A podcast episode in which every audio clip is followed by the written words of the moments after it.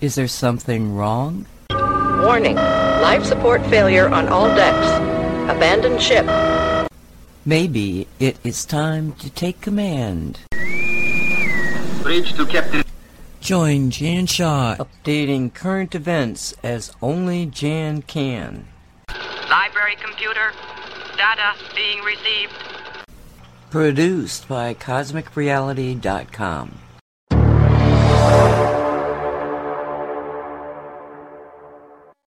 Hello and welcome to this week's Cosmic Creating Show. My name is Jan Shaw. You can find me at thesuccessalchemist.net, thewebalchemist.net, empoweredmanifestation.com, on Facebook and YouTube, Jan Shaw the Success Alchemist, on Twitter at Coach Jan Shaw, on Telegram, US UK Patriot, and on Truth Social, Success Alchemist.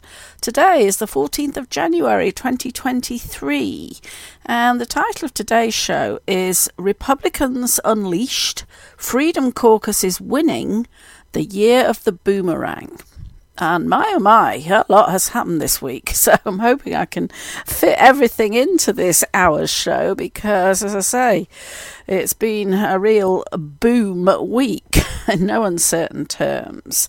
And I'll try and do things in um, sequential order as much as possible.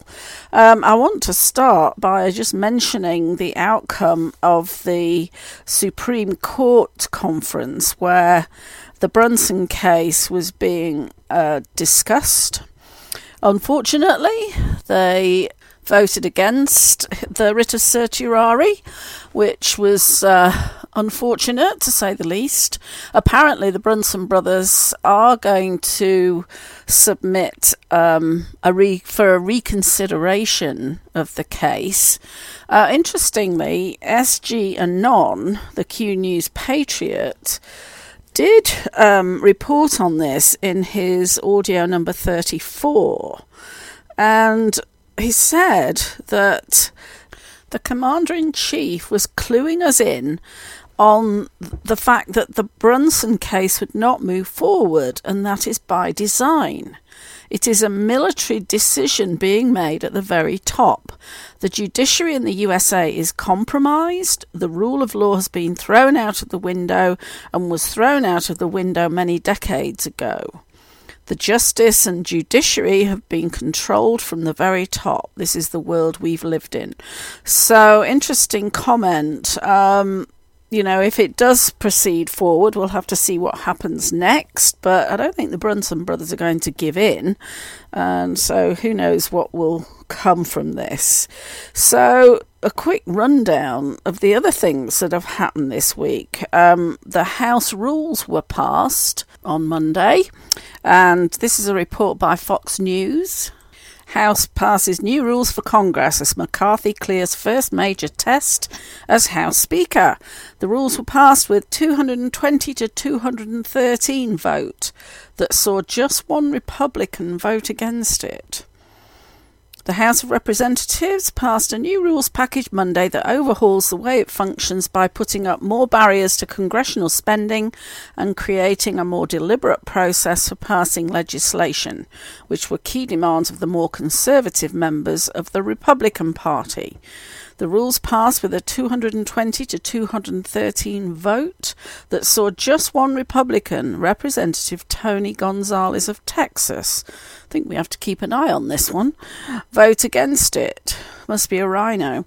Passage of the blueprint for how the GOP will run the House is the first sign of success for House Speaker Kevin McCarthy after the fight of his life last week for the Speaker's gavel and it goes on about how they were negotiated. I won't go into that because I covered that in last week's show, um, and it all, I also went through what the changes were that were agreed um, to get McCarthy enough votes to become Speaker. And then once that was passed, it was like all hell broke loose. Now, I'm not sure exactly in what order these things happened, but uh, so bear with me, please. The first one was on the 10th. This is Western Journal reporting. GOP gets right to work on holding Biden admin officials accountable, files first impeachment of session. House Republicans have fired their first shot at the Biden administration, filing impeachment charges against Homeland Security Secretary Alejandro Mayorkas. Republican Representative Pat Fallon of Texas had promised last week to file articles of impeachment and did so on Monday, according to Fox News. The impeachment process has two steps. First, the House must decide whether an official should be charged. Then, a trial is conducted in the Senate on those charges. Given that the House has a GOP majority and the Senate has a Democratic majority, conviction on the charges would require Senate Democrats to join forces with House Republicans. Fallon said the step needed to be taken. Since day one, Secretary Mayorkas' policies have undermined law enforcement activities at our southern border, from perjuring himself before Congress about maintaining operational control of the border to the infamous Whipgate slander against our Border Patrol agents. Secretary Mayorkas has proved time and time again that he is unfit to lead the Department of Homeland Security, Fallon said in a statement. His willful actions have eroded our em- immigration system, undermined Border Patrol morale, and jeopardized American national security. He has violated the law, and it is time for him to go, Fallon said. Although the text of the articles was not available Tuesday, Fox News last week shared a draft of what had been prepared. Article 1 charges Mayorkas with violating his constitutional oath by violating the Secure the Fence Act of 2006 that calls on the Secretary of Homeland Security to maintain operational control over the entire international land and maritime borders of the United States. As evidence against Mayorkas, the first article said that over five and a half million illegal aliens have crossed our southern border under the leadership of Secretary Mayorkas. The first article noted that under Secretary Mayorkas, more fentanyl has crossed the border in the last two months than in all of the fiscal year 2019 under President Trump's leadership.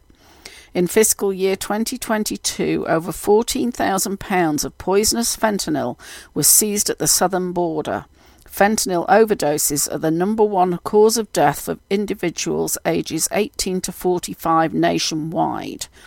Article 2 claims Mayorkas gave perjurious, false, and misleading testimony to Congress, citing instances where Mayorkas told Congress the border was secure the record breaking number of illegal alien encounters, including over 1 million known gotaways, as well as the record seizures of deadly fentanyl and other contraband, prove that Secretary Mayorkas has not ensured operational control of the southern border. Secretary Mayorkas clearly committed perjury on multiple occasions before Congress. Article 3 says Mayorkas knowingly slandered his own hard-working Border Patrol agents and misled the general public through comments pertaining to a discredited allegation that Border Patrol agents were accused of whipping Haitian immigrants. Mayorkas called images taken from an angle that appeared to show agents striking illegal immigrants horrifying and an, an example of systemic racism, the article said. The charge against Mayorkas noted that a 511 page report by the US Customs and Border Protection's Office of Personal Responsibility found no evidence that Border Patrol agents involved in this incident struck, intentionally or otherwise, any migrant with their reins. Secretary Mayorkas slandered his own Border Patrol agents and Texas DPS troopers involved in this incident, contributing to a further decrease in already low morale morale among agents. Last fall, prior to his election last week as House Speaker, Republican Representative Kevin McCarthy of California said Mayorkas would face scrutiny when the new Congress convened. Mayorkas on Sunday said he does not intend to focus on calls for him to be impeached. I've got a lot of work to do and I'm going to continue to do my work, Mayorkas said on the ABC show this week, according to Axios. It doesn't seem like he's done much work other than keeping the border open, but uh, we'll see how that plays out. In terms of the committees, Jerry Nadler was kicked off the House Judiciary Committee. Of course, Jim Jordan is now the chair of that. Excellent person. Ilhan Omar, Adam Schiff, and Eric Swalwell were kicked off the Foreign and Intelligence Committees. Dan Crenshaw loses his chair of Homeland Security Committee because he's obviously a rhino and uh, was calling people who voted against McCarthy or who are holding out against McCarthy as Speaker. I think he called them terrorists and enemies. So he's uh, shot himself in the foot big time there. In other news, we've got Representative Paul Gosar um, planning to launch an investigation into General Mark Milley and Nancy Pelosi regarding January 6th. We've also had McCarthy say that he is going to release, I think it was McCarthy, it may have been Jim Jordan, saying they're going to release the 14,000 hours of footage of uh, January 6th. So we're going to get some truth in this matter rather than the kangaroo court that Pelosi and co set up with rhinos Liz Cheney and crybaby Adam Kinzinger. who is now working for CNN. Uh, no surprise there.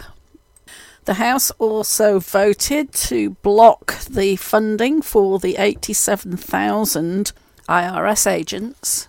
We've got Chip Roy and other Republicans seek to stop US funding of WHO, the World Health Organization. Uh, if you remember, Trump stopped it um, when he was president, and of course, Biden uh, put it back in place. And this was on January 12th on Blaze Media.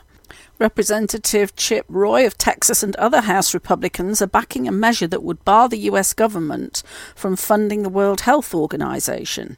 According to a copy of the measure posted by the Washington Examiner, the text of the measure states that the United States may not provide any assessed or voluntary contributions to the World Health Organization funneling millions of taxpayer dollars to the corrupt World Health Organization that serves the Chinese Communist Party is a slap in the face to hard-working American families struggling under record high inflation and to all those whose lives and livelihoods were ruined and destroyed by the COVID pandemic, Roy said, according to a press release. While some Americans would likely rejoice at the prospect of cutting US funding to the WHO, the proposal likely stands zero chance of becoming law since Democrats control the Senate and the White House. Roy has put forward the measure in the past as well. So, yes, unfortunately, all these bills going through the House and are unlikely to get passed in the Senate.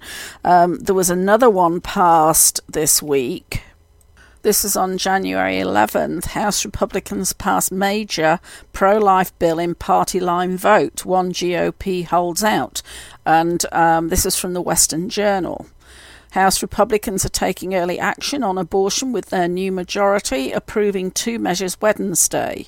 The new GOP led House passed one resolution to condemn attacks on pro life facilities and a separate bill that would impose new penalties if a doctor refused to care for an infant born alive after an abortion attempt. Neither is expected to pass the Democratic led Senate, but Republicans said they were making good on promises to address the issue, along with other legislative priorities in the first days of power. You don't have freedom, true liberty, unless government protects your most fundamental right, your right to live, said New Republican House Judiciary Committee Chairman Jim Jordan, who led the debate on the measures. Now, I saw a couple of uh, videos of the Democrat opposition to this, and it's basically saying that you need if a a, a baby is born alive after a botched abortion, that you must get that baby the proper care. Now, Jerry Nadler, who I really can't bear looking at, he made the most ridiculous argument that uh, taking, he called it an infant to hospital would put the baby at risk. Well, being uh, having an attempted abortion has put the baby at risk, and Is it less of a risk to leave a baby to die without medical attention than it is to take it to a hospital? I mean, you just can't make this stuff up. Jim Jordan is going ahead with an investigation into the weaponized and politicized FBI and so on. This is DC uh, Enquirer on the 12th. House Republicans take massive step to protect your constitutional rights from Biden overreach. The US House of Representatives, under Republican leadership, voted to launch a select subcommittee on the weaponization of the federal government Tuesday. The subcommittee is set to have wide jurisdiction and impressive powers to investigate all alleged violations of Americans' constitutional rights and civil liberties by agencies of the Biden administration. The new subcommittee was created in a party line vote with 221 Republicans voting for it against 211 Democrats. The committee is the result of fierce negotiations between newly minted Speaker Representative Kevin McCarthy, California, and the 20 Republican holdouts who dissented from the House Republican Conference for 14 rounds of voting. Re- Republican Congressman Jim Jordan, Ohio, is expected to chair the subcommittee in addition to the Judiciary Committee, which it's organized under. The panel would be modeled after the Historic Church Committee, 1975, chaired by Senator Frank Church in the aftermath of the Watergate scandal, according to Breitbart. The 13 member panel will consist of seven Republicans plus a chairman and five Democrats to be nominated, subject to McCarthy's approval by House Minority Leader Representative Hakeem Jeffries, New York. Approval of minority party members from the Speaker was a mere formality for decades and was taken as a House norm. However, that tradition became shattered when the Select Committee on the January 6 Capitol attack was launched on partisan lines by former Speaker Nancy Pelosi. The Democrats broke House norms by throwing out every Republican nominated to the panel and handpicking just two rabidly anti Trump members, now ex Congress members Liz Cheney and Adam Kinzinger. According to the resolution that authorized the subcommittee, the scope of the investigation is to include A. The expansive role of Article 2 authority vested in the executive branch to collect information on or otherwise investigate citizens of the United States including ongoing criminal investigations. B. How executive branch agencies work with, obtain information from, and provide information to the private sector, non profit entities, or other government agencies to facilitate action against American citizens, including the extent, if any, to which illegal or improper, unconstitutional, or unethical activities were engaged in by the executive branch or private sector against citizens of the United States. C. How executive branch agencies collect, compile, analyze, use, or disseminate information about citizens of the United States, including any unconstitutional, illegal, or unethical activities committed against citizens of the United States. D. The laws, programs, and activities of the executive branch as they relate to the collection of information on citizens of the United States and the sources and methods used for the collection of information on citizens of the United States. E. Any other issues related to the violation of the civil liberties of citizens of the United States. And F. Any other matter relating to information collected pursuant to the investigation conducted under this paragraph at any time during the 118th Congress. In the 117th Congress, the Judiciary Committee Republicans, under then ranking member Jordan, released a 1,000 page report summarizing the testimonies of several Department of Justice whistleblowers that is likely to serve as the guidestone for the subcommittee. Via Twitter, the House Judiciary GOP explained the report builds on various whistleblower disclosures describing the FBI's Washington hierarchy as rotted at its core with a systemic culture of unaccountability. In a direct rebuke to the conduct of the January 6 committee, in an interview with Sean Hannity, Representatives Jordan, James Comer, and Speaker McCarthy stated that the Democratic leadership will be able to appoint any Congress members they choose to the subcommittee. And then yesterday, breaking House GOP launch investigation into botched Afghanistan withdrawal. And this is from Trending Politics.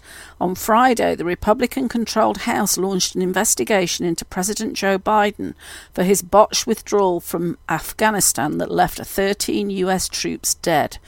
Representative Michael McCaul, a Republican from Texas and chairman of the House Foreign Affairs Committee, has initiated an investigation into Joe Biden's withdrawal of American troops from Afghanistan in August 2021. He sent a letter to Secretary of State Antony Blinken on Thursday seeking information on the White House's actions leading up to the withdrawal. In a statement, McCaul said it is absurd and disgraceful that the Biden administration has repeatedly denied our long standing oversight requests and continues to withhold information related to the withdrawal. In the event of continued non compliance, the committee will use the authorities available to it to enforce these requests as necessary, including through a compulsory process, he added. We owe this to the American people, especially our service members and veterans, McCaul continued. The lawmaker promised to pursue this investigation until all our questions are answered and all parties responsible are held accountable. Biden announced his withdrawal plans in April 2021, stating troops would start leaving on May 1st. The US military abandoned Bagram Air Base in July and left behind $7 billion worth of military equipment and assets. The Taliban entered Afghanistan's capital, Kabul, on August 15th, causing Afghanistan President Ashraf Ghani to flee for Tajikistan in 2021, Republicans on the Foreign Affairs Committee released a report condemning Biden for the withdrawal. On August 26, 2021, 13 Marines were killed by an ISIS K suicide bomber outside of the Hamid Karzai International Airport, and more than 60 others were injured. McCaul in October committed himself to investigating what exactly happened at the White House with regard to the botched withdrawal. The Republican controlled House has been going on the offensive since taking control. As promised, Jim Jordan just launched a new investigation into Joe Biden's newest classified document scandal. And I think this is a good point to move on to that. So, what happened this week? Um, documents, there were three sets of documents discovered. Firstly, at the Biden Penn office in DC. And then the second one, which was highly comical, was um, one or more documents in his garage where he kept his Corvette. his only excuse was, well, it was locked up just like my Corvette is. Apparently, it's a, a vintage Corvette from 76, I think. And then we've had a further release today. So he's really getting into trouble. And of course, the. Um, the mainstream media are trying to spin it all and oh this doesn't matter you know it's being treated completely different from the way that Trump was treated relating to documents that he had when he had that FBI raid on Mar-a-Lago. So I've chosen to um, report this with a Brian Cates article on Substack and its rise of the new media newsletter. After two years of being coddled and protected, Biden's first real scandal has arrived, and he will not politically survive it. There's been a lot of sound and fury over the past week in regards to the emergent classified documents scandal that has surprised the White House of current President Joseph R. Biden. It seems to me a lot of the hot takes are ill thought out and are often based on knee jerk reactions based on the observer's confirmation biases. It's almost comical watching in real time on social media as people who had never even heard the name Robert Hur in their lives became instant experts on him in the span of 30 minutes after learning he was the new special counsel that Attorney General Merrick Garland had tapped to investigate the very real crimes involved in the highly illegal taking and storing of classified documents in unauthorized and non secure places. So, right now, there's three active special counsel investigations going on at the same time. That of John Durham, who is investigating how the Mueller special counsel came about, when the fraud it was predicated upon should have been easily spotted and rejected. That of Jack Smith, who is investigating issues related to the documents taken from former President Donald Trump, and now the newly appointed special counsel Robert Hur, who is investigating the current president. Let's rise up to the 40,000 foot view, shall we? What just happened over the last six days? President Joe Biden has ended up in the middle of a serious national security breach. There were initial efforts in the fake news to downplay the scandal, as if finding classified documents in Biden's garage was no big deal, but it is a big deal. The crimes involved here are so serious, a new special counsel was appointed within four days of the criminal acts coming to light.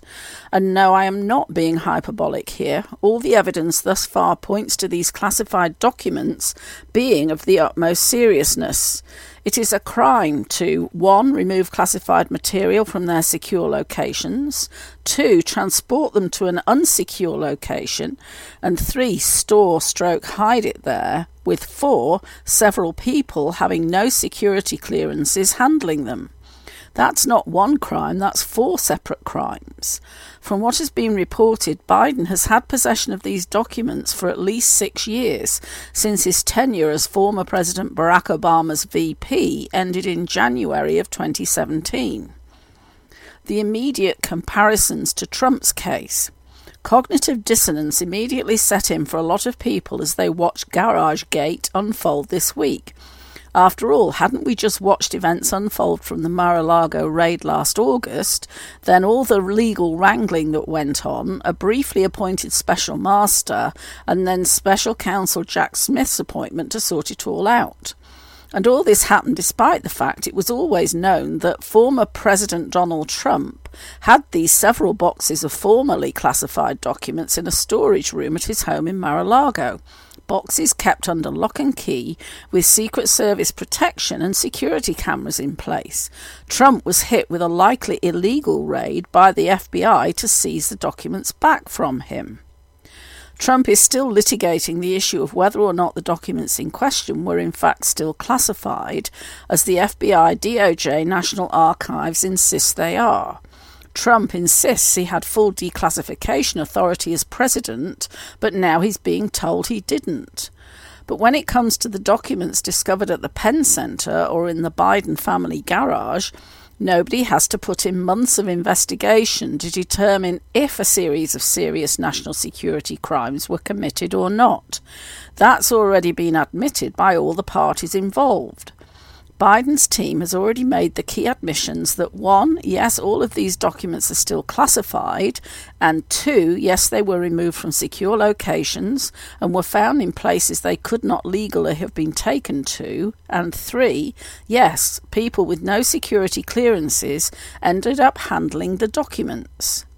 Because those three points were already established before Hur was brought in, the most important thing left for him to determine then is who committed the serious crimes of taking these documents and storing stroke hiding them at these multiple unsecure locations, and if they were ever shown to or handled by someone in a manner so as to compromise the classified information in the documents. Given everything you know about the laptop from hell and the Biden crime family's well documented history of corruption, graft, influence peddling, and funding various exotic things overseas, like human trafficking and biological viral research, what's in these documents could end up being extremely explosive.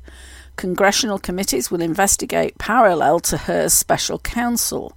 Early chatter in the news cycle was very incoherent for several reasons, not the least of which was the narrative that the DOJ should immediately hand all the evidence to Congress to let members of the House handle the criminal investigation. I watched TV talking heads opine that these classified documents, found illegally in Biden's possession, should be immediately handed over to the US Congress so the Congress could do its own investigation. That's an extremely bad idea, and I'll tell you why. The last time we saw the Congress handed key classified evidence in a major criminal investigation, it was immediately leaked to the press. That was the Carter Page FISA warrant back in 2018, given under seal to the Congress. That Page FISA warrant was leaked to the press just as fast as James Wolfe could arrange it. I don't mean to shock you, but did you know that Congress is full of drunken leakers? It's true. And anything handed to Congress, both sides of the aisle get their hands on it, R&D. One side or the other will immediately leak something to gain a partisan advantage.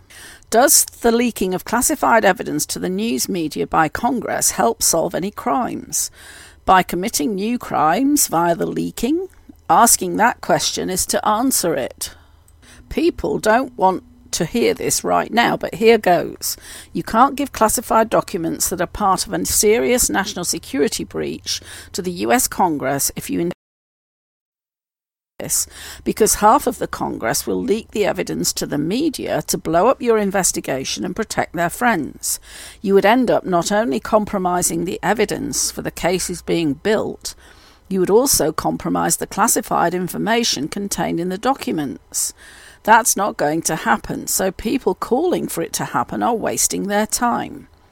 Leaks can tell you a lot even by their absence. As you watch this play out, pay attention to where the leaks, if any, are coming from. If Hur's new special counsel's office starts leaking to the press, that's your first sign it's a politicised probe and that a cover up is underway. You also want to look at what those leaks, likely fake, are trying to lead you to believe about what Hur is investigating, who he's targeting, etc.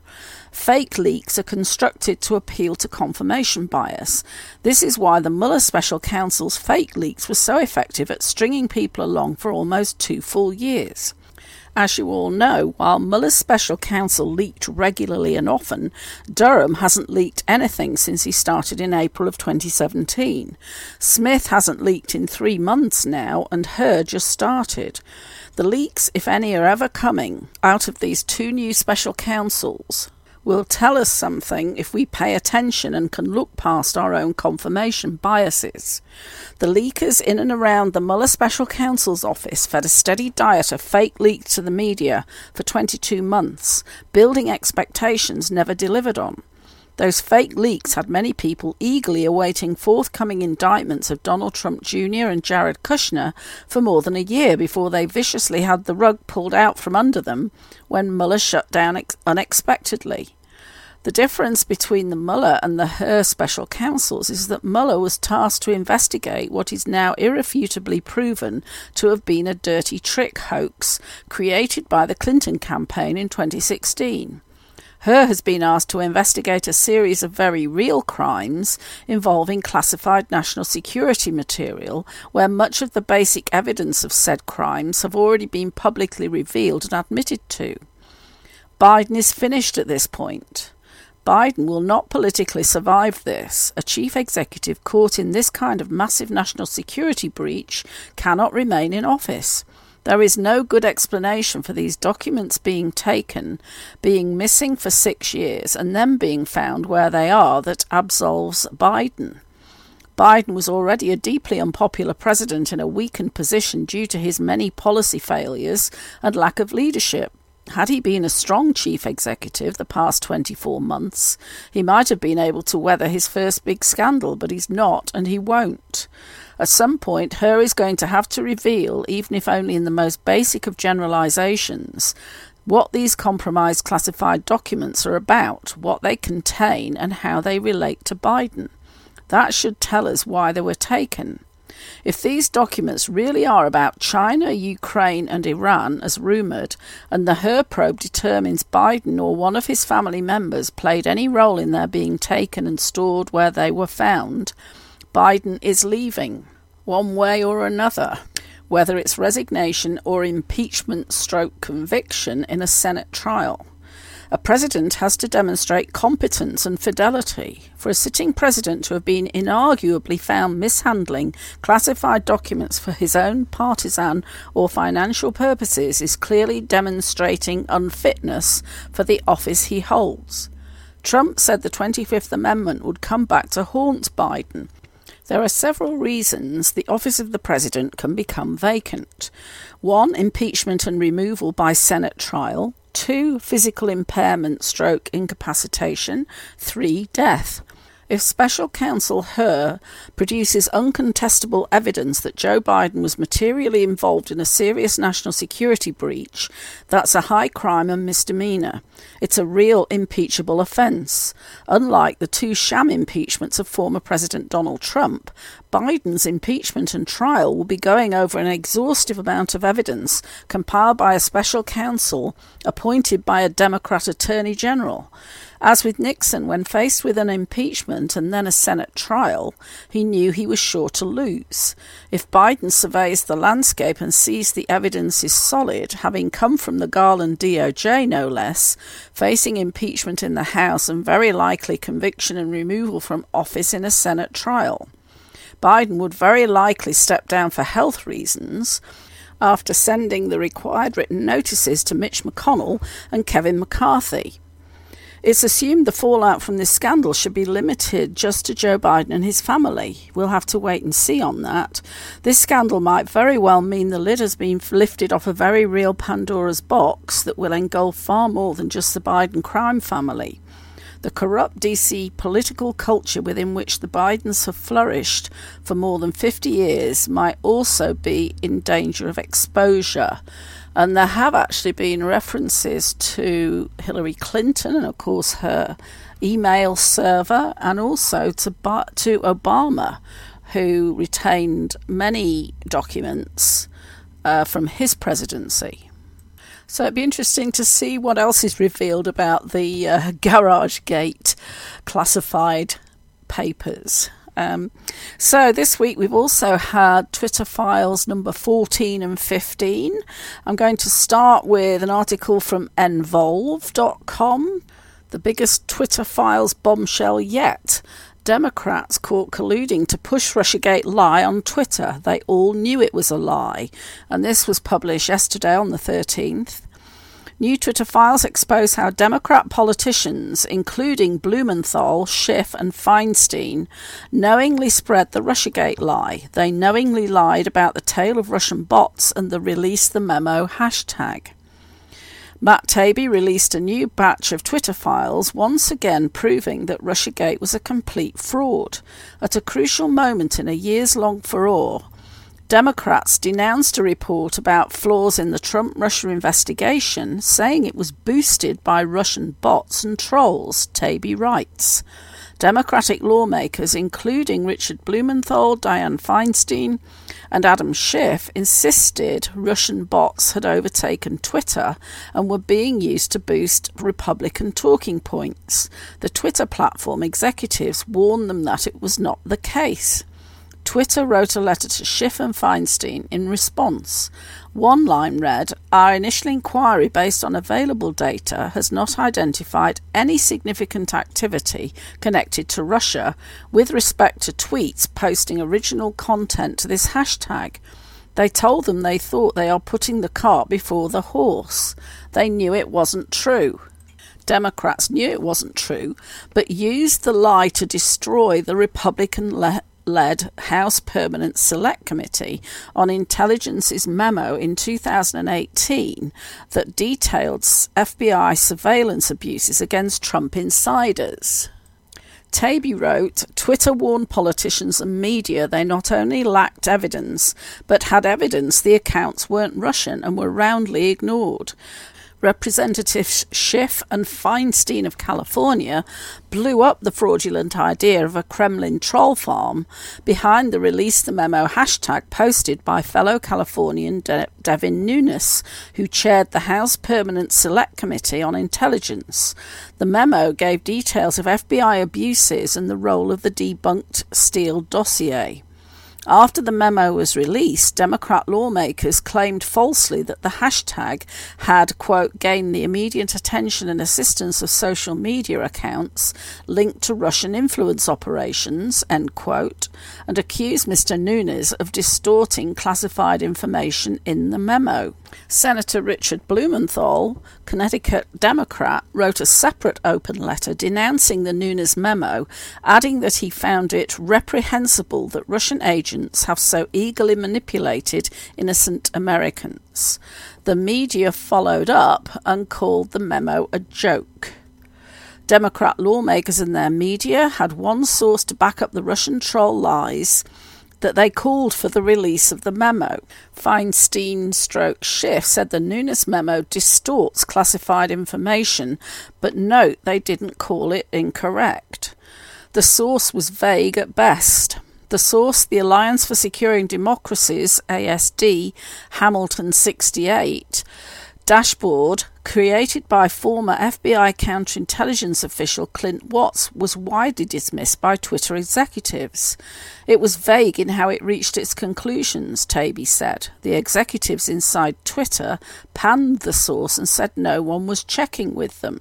Roth found nothing to back up their vague, invented stories.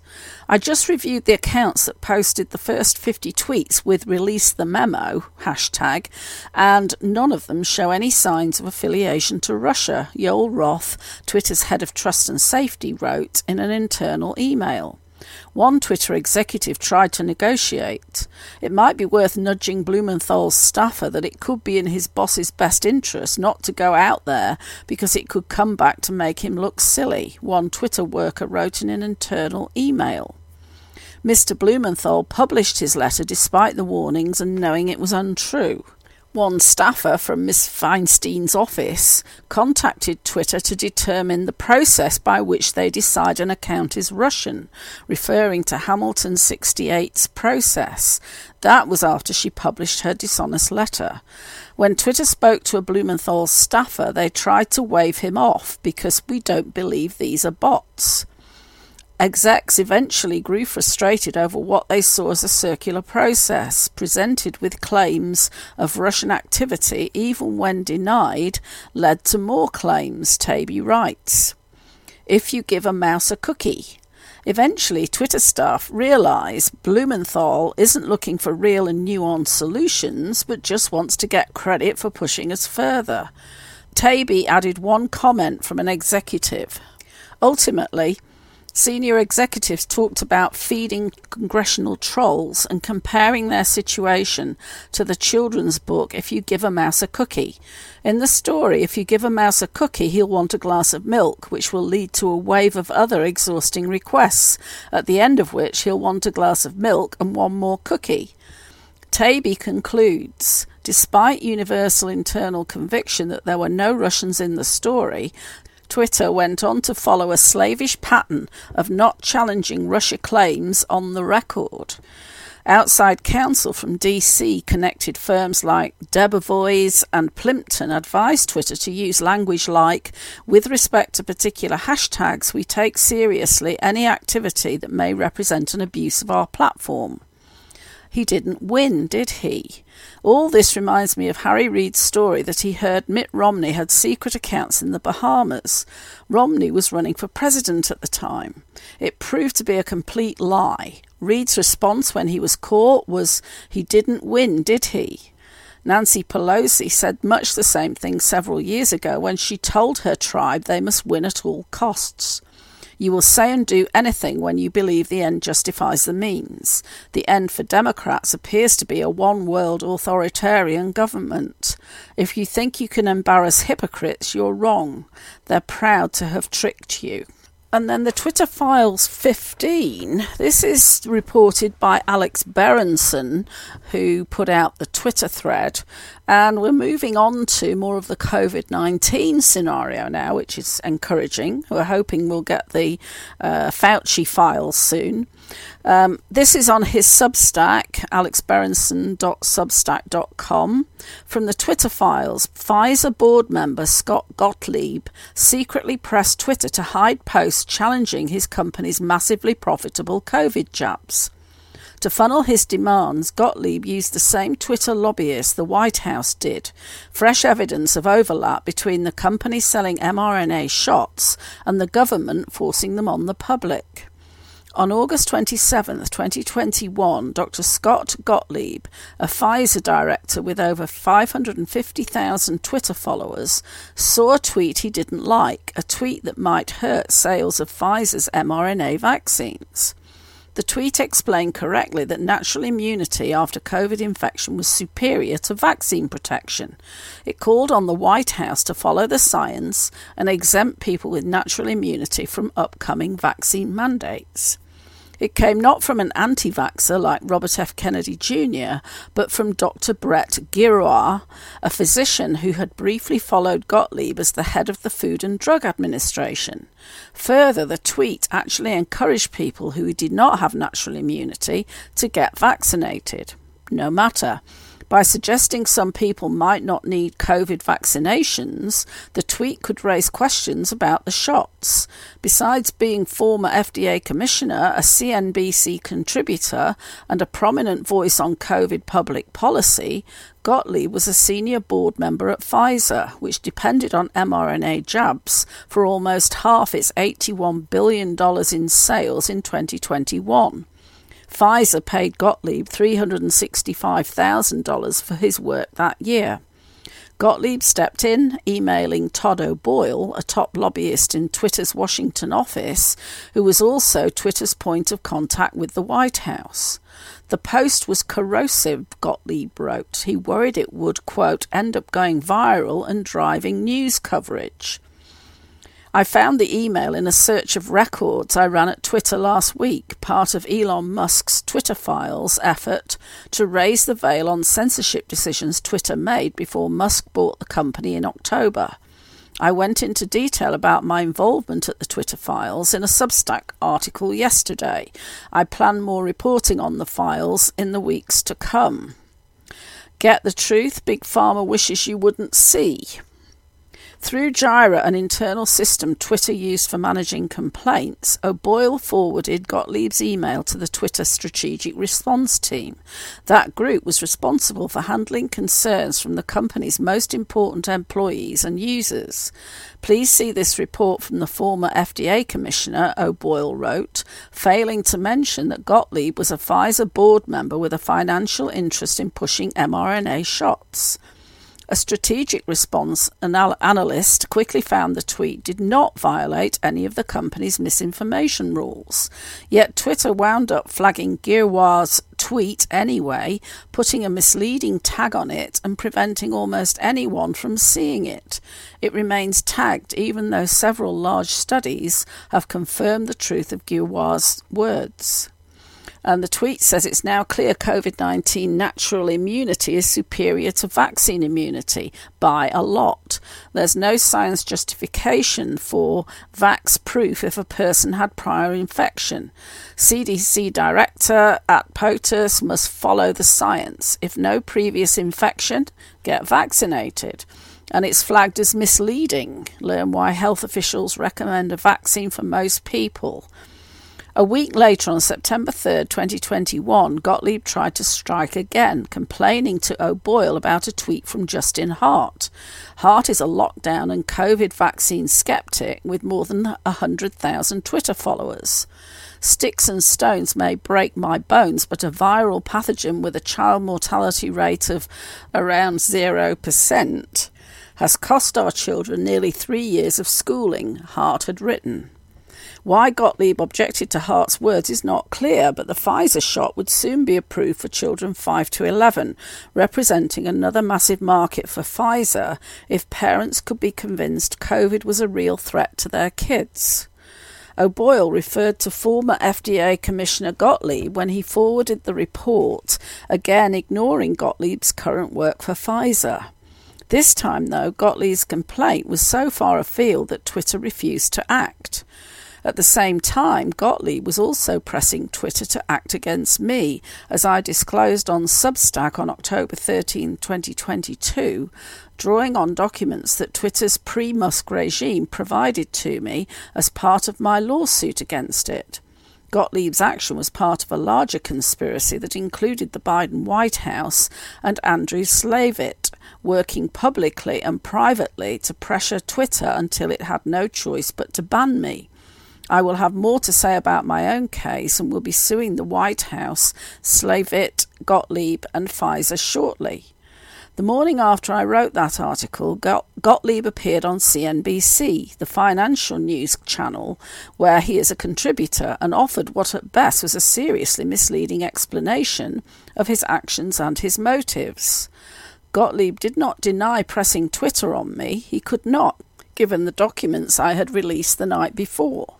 But in an interview with Joe Kernan of CNBC, Gottlieb said he had asked Twitter to act only because he was concerned if tweets raised the threat of violence against vaccine advocates. The inability of these platforms to police direct threats, physical threats about people, that's my concern about what's going on in that ecosystem, Gottlieb said. I'm unconcerned about debate being made, Gottlieb told Kernan. I'm concerned about physical threats being made for people's safety. In a tweet that morning, Gottlieb doubled down, writing, Respectful debate and dialogue is one thing and should be con- encouraged and protected. But there's no place for targeted harassment and misleading dialogue which can instigate a small but persuadable group of people to make targeted and dangerous threats. But Brett Giroir's tweet about natural immunity was the definition of respectful debate and dialogue. And in his own email to Todd O'Boyle, Gottlieb did not raise any security concerns about it. He simply complained that it might wind up driving news coverage. Gottlieb is not just a Pfizer board member. He is one of seven members of the board's executive committee and the head of its regulatory and compliance committee, which oversees compliance with laws, regulations, and internal procedures applicable to pharmaceutical sales and marketing activities. Pfizer has a long history of violating drug industry laws and ethics rules. In 2009, it agreed to pay $2.3 billion, the largest health co- healthcare fraud settlement in American history, for fraudulently marketing several drugs. In 1996, it conducted a clinical trial of an antibiotic in Nigeria in which 11 children died and which became the inspiration for John le Carre's novel The Constant Gardener. So, how will Pfizer react to the black and white proof from Twitter's records that one of its most powerful board members secretly tried to suppress debate on the mRNA jabs that have, has been by far its best selling product since 2020? And will CNBC continue to let Gottlieb use it to mislead the public? Moving on now to something strange that happened earlier this week. This was on the 11th, and this is the New York Post. Thousands of delays across US after FAA system failure grounds flights. Air travellers found themselves on the receiving end of the worst national flight shutdown since 9 11 early Wednesday after a nationwide Federal Aviation Administration system failure snarled travel plans and caused travel chaos. The FAA reported an outage with the Notice to Air Missions, or NOTAM, a critical system that relays important information to pilots and airports. The FAA is working to restore its notice to air mission system, the agency told the Post in an email early Wednesday. Operations across the national airspace system are affected. FAA tweeted that the ground stop was lifted shortly before 9am, but flyers continued to reel from cascading impacts throughout the day. Nearly 8,000 flights were delayed within, into, or out of the US as of 2 pm, according to flight tracking website FlightAware. More than 2,900 flights were cancelled, with New York's LaGuardia Airport and Washington's National Airport at the top of the pack, with around six dozen cancellations each. A ground stop remained in place at Denver International Airport. And I'm not going to go into the rest of that. I'd like to just uh, give a bit of an interpretation um, based on some uh, speculation by anons and so on, thinking that this perhaps perhaps was a white hat operation to um, cover up what was happening in the skies. And I was listening to SG Anon CUNY's Patriots uh, number 35 audio earlier, and he talks about this. He said it was an alliance operation. US Air Force fighter jets up and down the eastern seaboard, west coast, southern border, Minnesota, North Dakota, Wisconsin, central and northern parts of the US. Much was off radar, possibly a search and capture operation to prevent some of these criminals from escaping. And there were similar interruptions in Canada.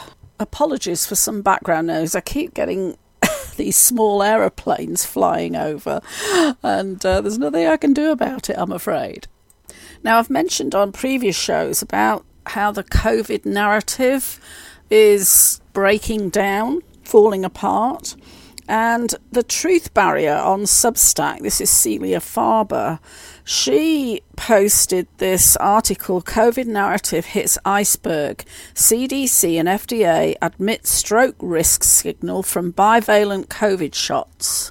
Will now investigate. Meryl Nass, huge news. Also, Dr. Aseem Malhotra says COVID vaccines kill people, including his father, on the BBC. That's quite a turn up. So, got a tweet from Rob Schneider. The narrative has collapsed. COVID 19 vaccine not only doesn't work, it is killing people. Mainstream media can no longer maintain willful ignorance. I predict even the captured and corrupt US regulatory agencies, FDA and CDC, will be forced to pull the experimental gene therapy and that's in response to a tweet from Dr. Aseem Malhotra. Breaking BBC News cardiologist says likely contributory factor to excess cardiovascular deaths is COVID mRNA vaccine, and rollout should be suspended pending an inquiry. We did it, we broke mainstream broadcast media. And Rob Schneider again they can't ignore it any longer. We are now 45 to 90 days from this experiment being cancelled, and then the CDC will claim they acted responsibly. Sorry, but I can't forget that the CDC director mocked us for curing our COVID 19 with ivermectin, saying we were taking horse meds. And it's in response to a tweet by Chief Nerd. Breaking. CDC to investigate link between strokes and COVID 19 vaccines. The CDC is now saying there have been enough cases of people who have received the vaccine and then suffered a stroke. Dr. Meryl Nass on the CDC announcement this is huge news. From her Substack, big news CDC FDA flag early signal of stroke risk with bivalent COVID vaccine. It came out on a Friday night of a three day weekend, which is proof they wanted to bury it. This is huge news, Nass writes, because the VSD database that produced the red flag for ischemic strokes, which compromise 80% of all strokes and are due to blood clots, has been analysed by CDC in a manner that prevented it from showing red flags in the past. No red flag from, for myocarditis, heart attacks, sudden deaths, Bell's palsy, etc. In other words, they are using a bum algorithm or method that is designed to miss adverse event signals. Eventually, CDC stumbled on a myocarditis signal in the database, but missed all the other obvious diagnoses. If, so, if they are using the same crude technique and found strokes, that means there were a great deal of strokes, many more than would have been expected as the baseline rate. Furthermore, the VSD is considered an active surveillance database of high reliability, which includes the medical records of 12 million Americans. Mer- Meryl Nass. Meanwhile, Martha Stewart decapitates a pineapple with a sharpened sword in a dark kitchen to inspire Americans to get more boosters. And the tweet is from Elijah Schaffer. Hollywood is being paid off to push boosters, while even the CDC now admits the shots are permanently damaging and killing people. Crazy. So, yes, I mean, my comment about this is if they've identified that this uh, vaccine, which we know isn't a vaccine, actually causes strokes, which we know we've seen so many sudden deaths, uh, then they should withdraw it immediately until the investigation is completed, not keep rolling it out there while this investigation is going on. And a quick final word from SG Anon again from number 35. We are witnessing the fall of the multi thousand year power structure that has not only sought to control and enslave the earth, but has a totality of control over all things occurring on the earth and in the natural world that flies in the face of the Almighty. This is the time to rediscover ourselves, our true nature, where we've come from, and where we're going. So that's all I have time for this week. I hope you've enjoyed the show. We are really in exciting times with all of this happening now. I really think it's going to be a fantastic year 2023, a year of absolute exposure of all these criminals. So Thank you to Nancy Hopkins for producing and also to Derek Condit, who sponsors the Cosmic Reality radio station. And visit his site at mysticalwares.com. So until next time, stay well, be safe, and bye for now.